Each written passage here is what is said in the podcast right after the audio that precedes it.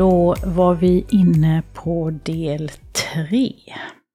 Jag hoppas verkligen att eh, biblioteket har varit ett ställe där du har funnit svar. Och där du kan finna svar i framtiden. Både på sånt som är viktigt och på sånt som kanske är av mindre vikt. Men ändå som känns svårt för dig att veta hur du ska välja. Och på det sättet så ehm, understryker jag vikten av att du lyssnar på dig själv, på det som kommer till dig på ett eller annat sätt när du ska göra dina val. Inte på alla andra. Man kan absolut ta till sig informationen den vägen. Man lyssnar på vad som kommer till en. Men beslutet, det gör du utifrån det som känns bäst för dig.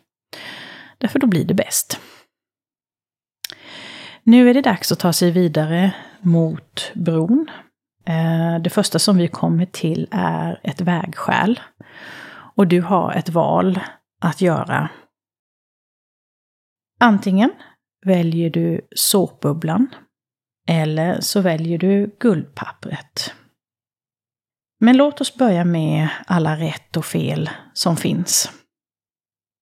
Du vet att du har fått lära dig sedan du var liten, både hemma, där familjens regler och normer är viktiga att lära sig, men också på dagiset, skolan och i samhället så har vi fått lära oss deras regler och normer.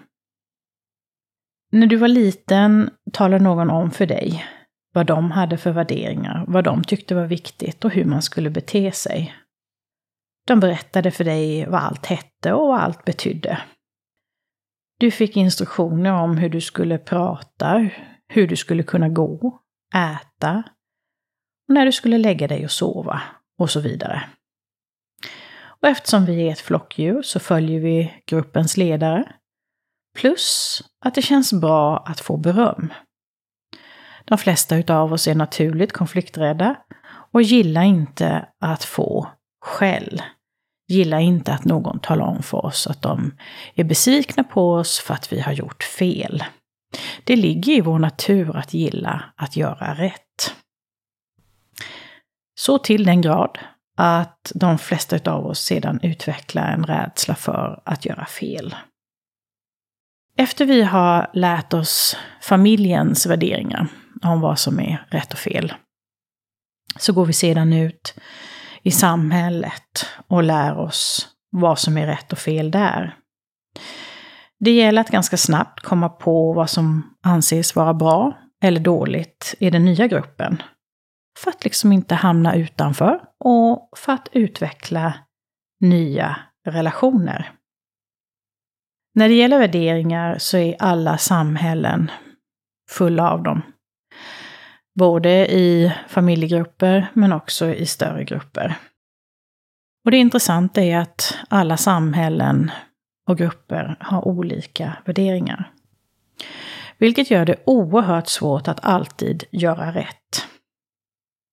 Eller det som andra tycker är bra. Ändå försöker vi.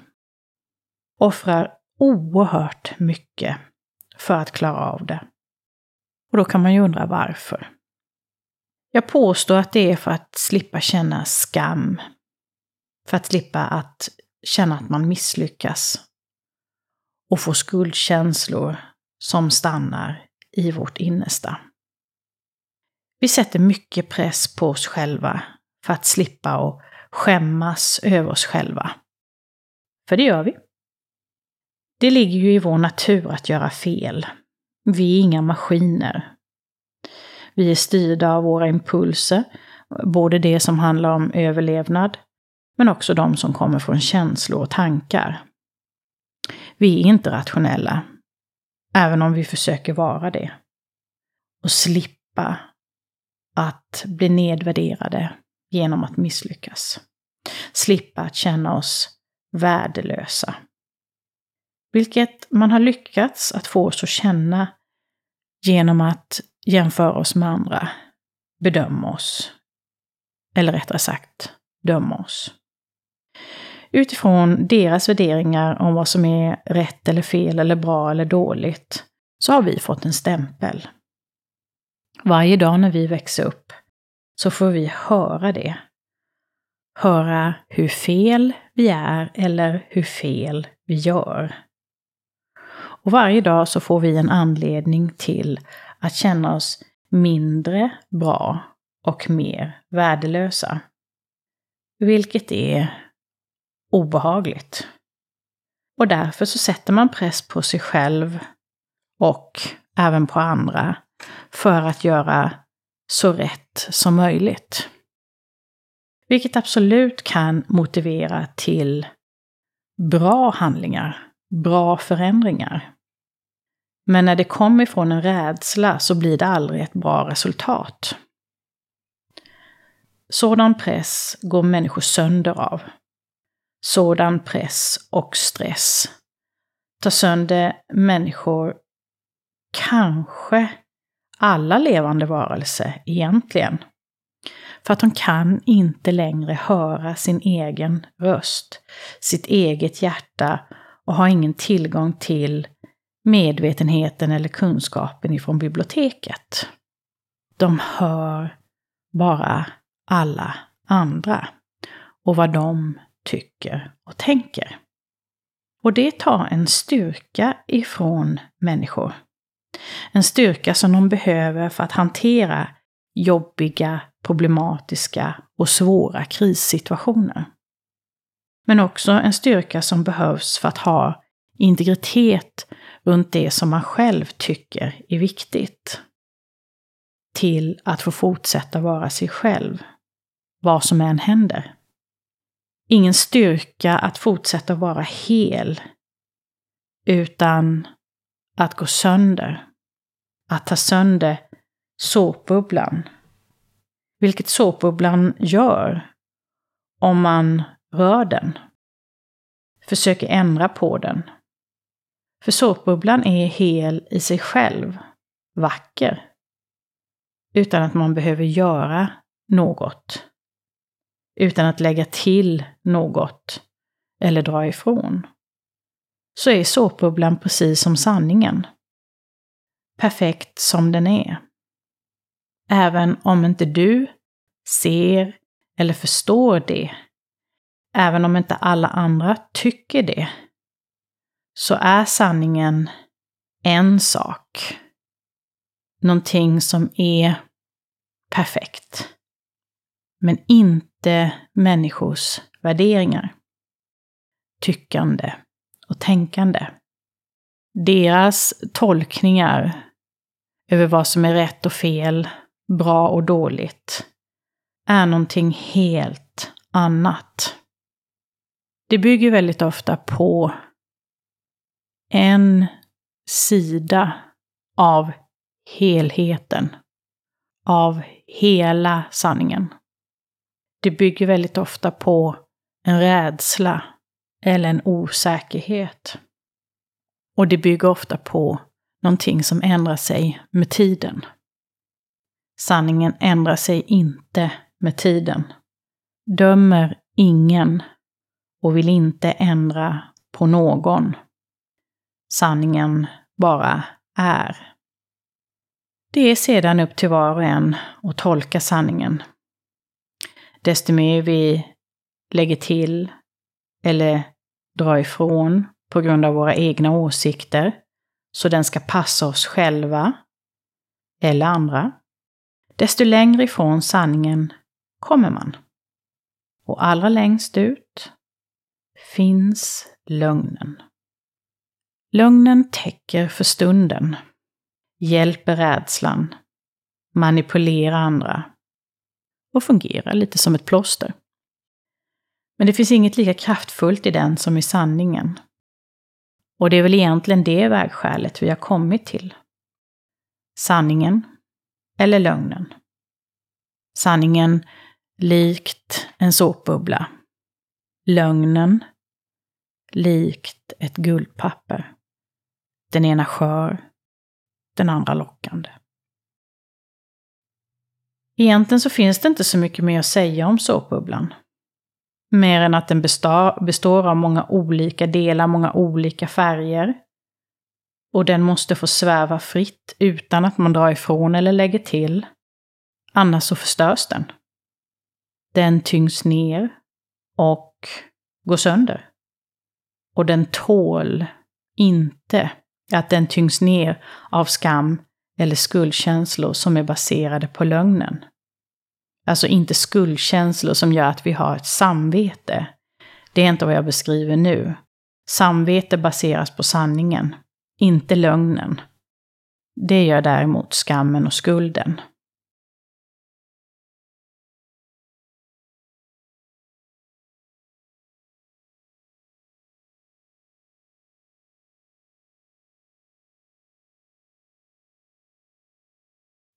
Om någon får dig att känna skam eller skuldkänslor så är inte du fri att vara dig själv. Flyga fritt med den. Du är manipulerad till att göra som den vill. Vara den de behöver att du är. Och det förstör dig mer än det stödjer. Människor som får dig att skämmas över dig själv. Förstör dig mer än de stödjer. Får dig att bli fångad där du är. Istället för att utvecklas och växa. Och begär egentligen att du ska tjäna dem, vara dem till lags. En begäran som leder dig in på guldpapprets väg. En väg som väljs utifrån svaghet, rädsla, behovet av att överleva. Och det är på denna väg som vi möter häxan och pepparkakshuset.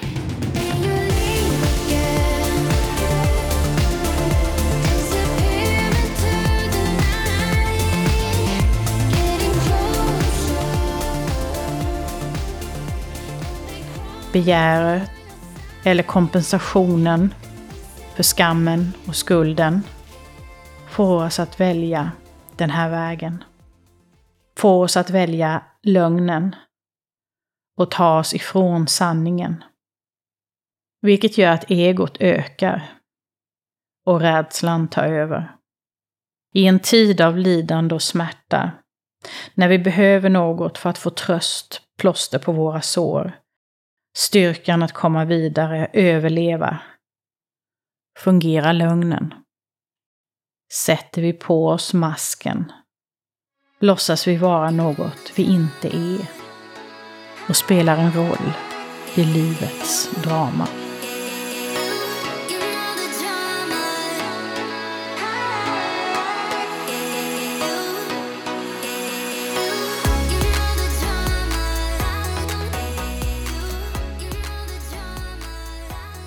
Om vi spelar bra får vi applåder.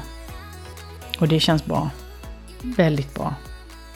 Vi får uppmärksamhet, bekräftelse. Och det lindrar ångesten.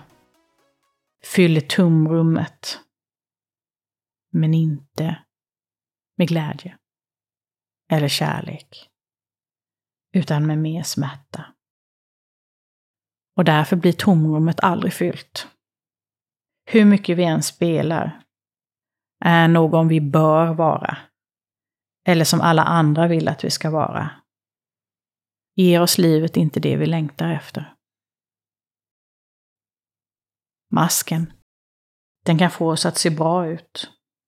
Kanske verka lyckliga. Vi kan verka tuffa, coola, oberoende. Till och med fasansfulla. Om det får oss att se bra ut. Om det får oss att bli någon. Men det är inget som berör vårt innersta. Istället så drivs vi på att göra mer. Än en gång, göra vårt bästa. Ge allt, även om det är dåligt. Eller önskefulla saker vi gör. Så driver smärtan och ångesten på i vårt innersta att försöka fylla tomrummet med någonting. Även om det är smärta.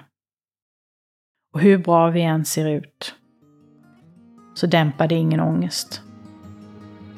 Så frågan är, någonting som jag verkligen vill att du reflekterar över.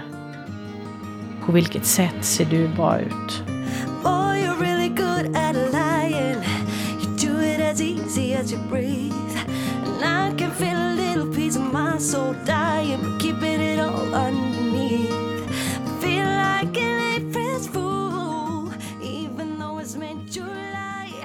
Hur ser din mask ut? På vilket sätt lockar och frestar du som häxans pepparkakshus? Är du smart? Snygg? Rik? Stark? Rolig? Charmig? Snabb? Snäll? Tuff? Elak? Fasansfull? Arg? Vad som än funkar för att få dig att se bra ut. Eller vara, få dig att verka vara någon du inte är. Få dig att skydda det innersta. Egentligen den innersta smärtan som du kapslar in i guldpappret. Få dig att manipulera andra. Att tro att du är någon som du inte är. Själv var jag charmig. Men det var innan Emil kom. Och jag ljög lika mycket som alla andra. Både för mig själv och för andra. Men han satte stopp för det. Och tvingade mig att sluta se bra ut. Och spela mina spel. För ett större misslyckande än Emil hade jag aldrig gjort, varit med om. Det låter hemskt. Att ens barn ska behöva vara ett misslyckande. Men så kändes det när Emil kom. För alla blev så ledsna. De tyckte synd om oss som fick ett så sjukt barn. Det var en sorg. Inget att vara stolt över. Inget att glädjas åt och livet stannade upp. Det blir gärna så. När en situation ska se ut på ett sätt, men ser ut på det motsatta. Paradoxen får oss att känna en chock. Får oss att hamna i en bubbla eller i ett tomrum. Jag tittade på Emil på håll, där han låg i sin kuvös. Pillade lite på hans fingrar och lyssnade på alla fel som läkarna hittade varje dag. Jag var inte van vid att göra så mycket fel. Och jag skämdes för vad jag hade utsatt min familj för. Inte för att Emils fel var någonting som jag hade gjort. Men Emil var ändå mitt beslut att föda. Ingen visste hur det skulle sluta. Och det kändes som att jag gick i en lång korridor, en kulvert som aldrig tog slut. Sanningen var svår att få fram, men ännu svårare att acceptera. När det slutligen stod klart att Emil hade triosemi 5p, en kromosomavvikelse som är ovanlig, så kunde vi fortfarande inte få några svar på hur framtiden skulle se ut. Något som jag hade behövt så väl. Som ett halmstrå att hålla mig fast vid. Bara något för att kunna berätta för andra vad det var som var fel, vad vi hade att vänta oss och vad vi kunde göra för att det skulle bli rätt.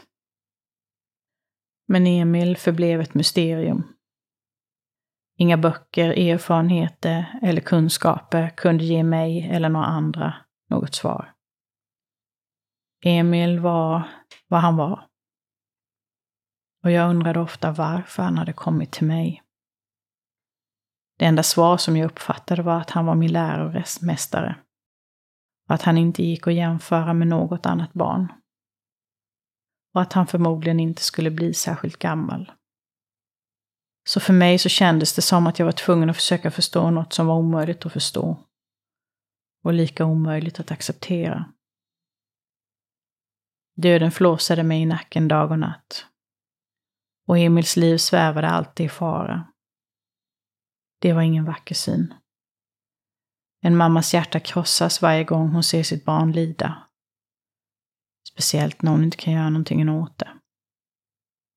Jag gjorde allt jag kunde för att Emil skulle ha det bra och må bra. Men jag räckte inte till. Hur mycket jag än gjorde, hur mycket jag än offrade, så var det aldrig nog. Och Emil och jag sjönk allt längre ner i ett stort svart hål. Lika svart som den mörkaste natt. Det spelade ingen roll om jag var smart, snabb, charmig, trevlig, påhittig eller hur bra jag än såg ut.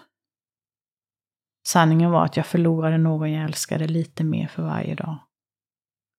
Och det fanns inget jag kunde göra något åt det. Inget. Så till slut stod det klart för mig vem jag var. Vem jag var för Emil. Kärlek, hopp och glädje. Det var det han behövde. Och det var det jag kunde ge. Den tiden Emil hade. Gav jag upp allt. Slutade streta emot sanningen. Slutade att akta mig för slutet. Och så det vackra Emil i det liv vi levde tillsammans. Och tog med honom hem. Jag tog med honom hem så han kunde få njuta av att ha en familj och träffa alla innan det tog slut. Och han trivdes verkligen med det. Han skrattade och pratade så gott han kunde när han mådde bra. De gånger han gnällde och var ledsen var när han fick tänder och det gjorde ont i magen. Så vi jobbade med det vi jobbade med att ha honom i rörelse, sitta och stå, vara ute och bada och plaska i en uppblåsbar pool, gå till affären och köpa glass som alla andra barn. Vi jobbade hårt dag och natt för att han skulle utvecklas så mycket han kunde under tiden han levde. Och Emil jobbade lika hårt. Men den för största förändringen kom när Hanna kom. Och Emil blev storebror. Han kunde ligga bredvid henne länge och bara titta. Pilla på henne med handen som fungerande och säga bob, bob, bob, bob, bob. Så var Emil än var så var Hanna där. De var som tvillingar. Med den skillnaden att Hannas framtid såg ljus ut och Emils mörk. Det var som om Hanna satt i solen och växte sig starkare för varje dag och Emil låg i skuggan och tittade på och blev allt svagare. Men det enda som gav mig tröst var Hanna. Och att jag hade gett Emil all kärlek jag kunde. Detta trots att det inte såg bra ut. Trots att det inte skulle leda till något bra resultat. Trots att jag inte hade någonting att vinna på det. Så njöt jag av att få glädjas åt Emils alla fantastiska sidor och kunde verkligen se att även han såg bra ut. Även han var vacker. Och jag var stolt över min son. Till slut så förstod jag att jag inte hade något att skämmas över. Och jag kände ingen skuld. Jag kunde inte ha gjort det bättre än jag gjort. Jag var fri. Pepparkakshuset hade inte längre någon makt över mig. Jag var inte lidande, hungrig eller skyldig någon någonting. Jag var fri att ge upp min mask, vara den jag var.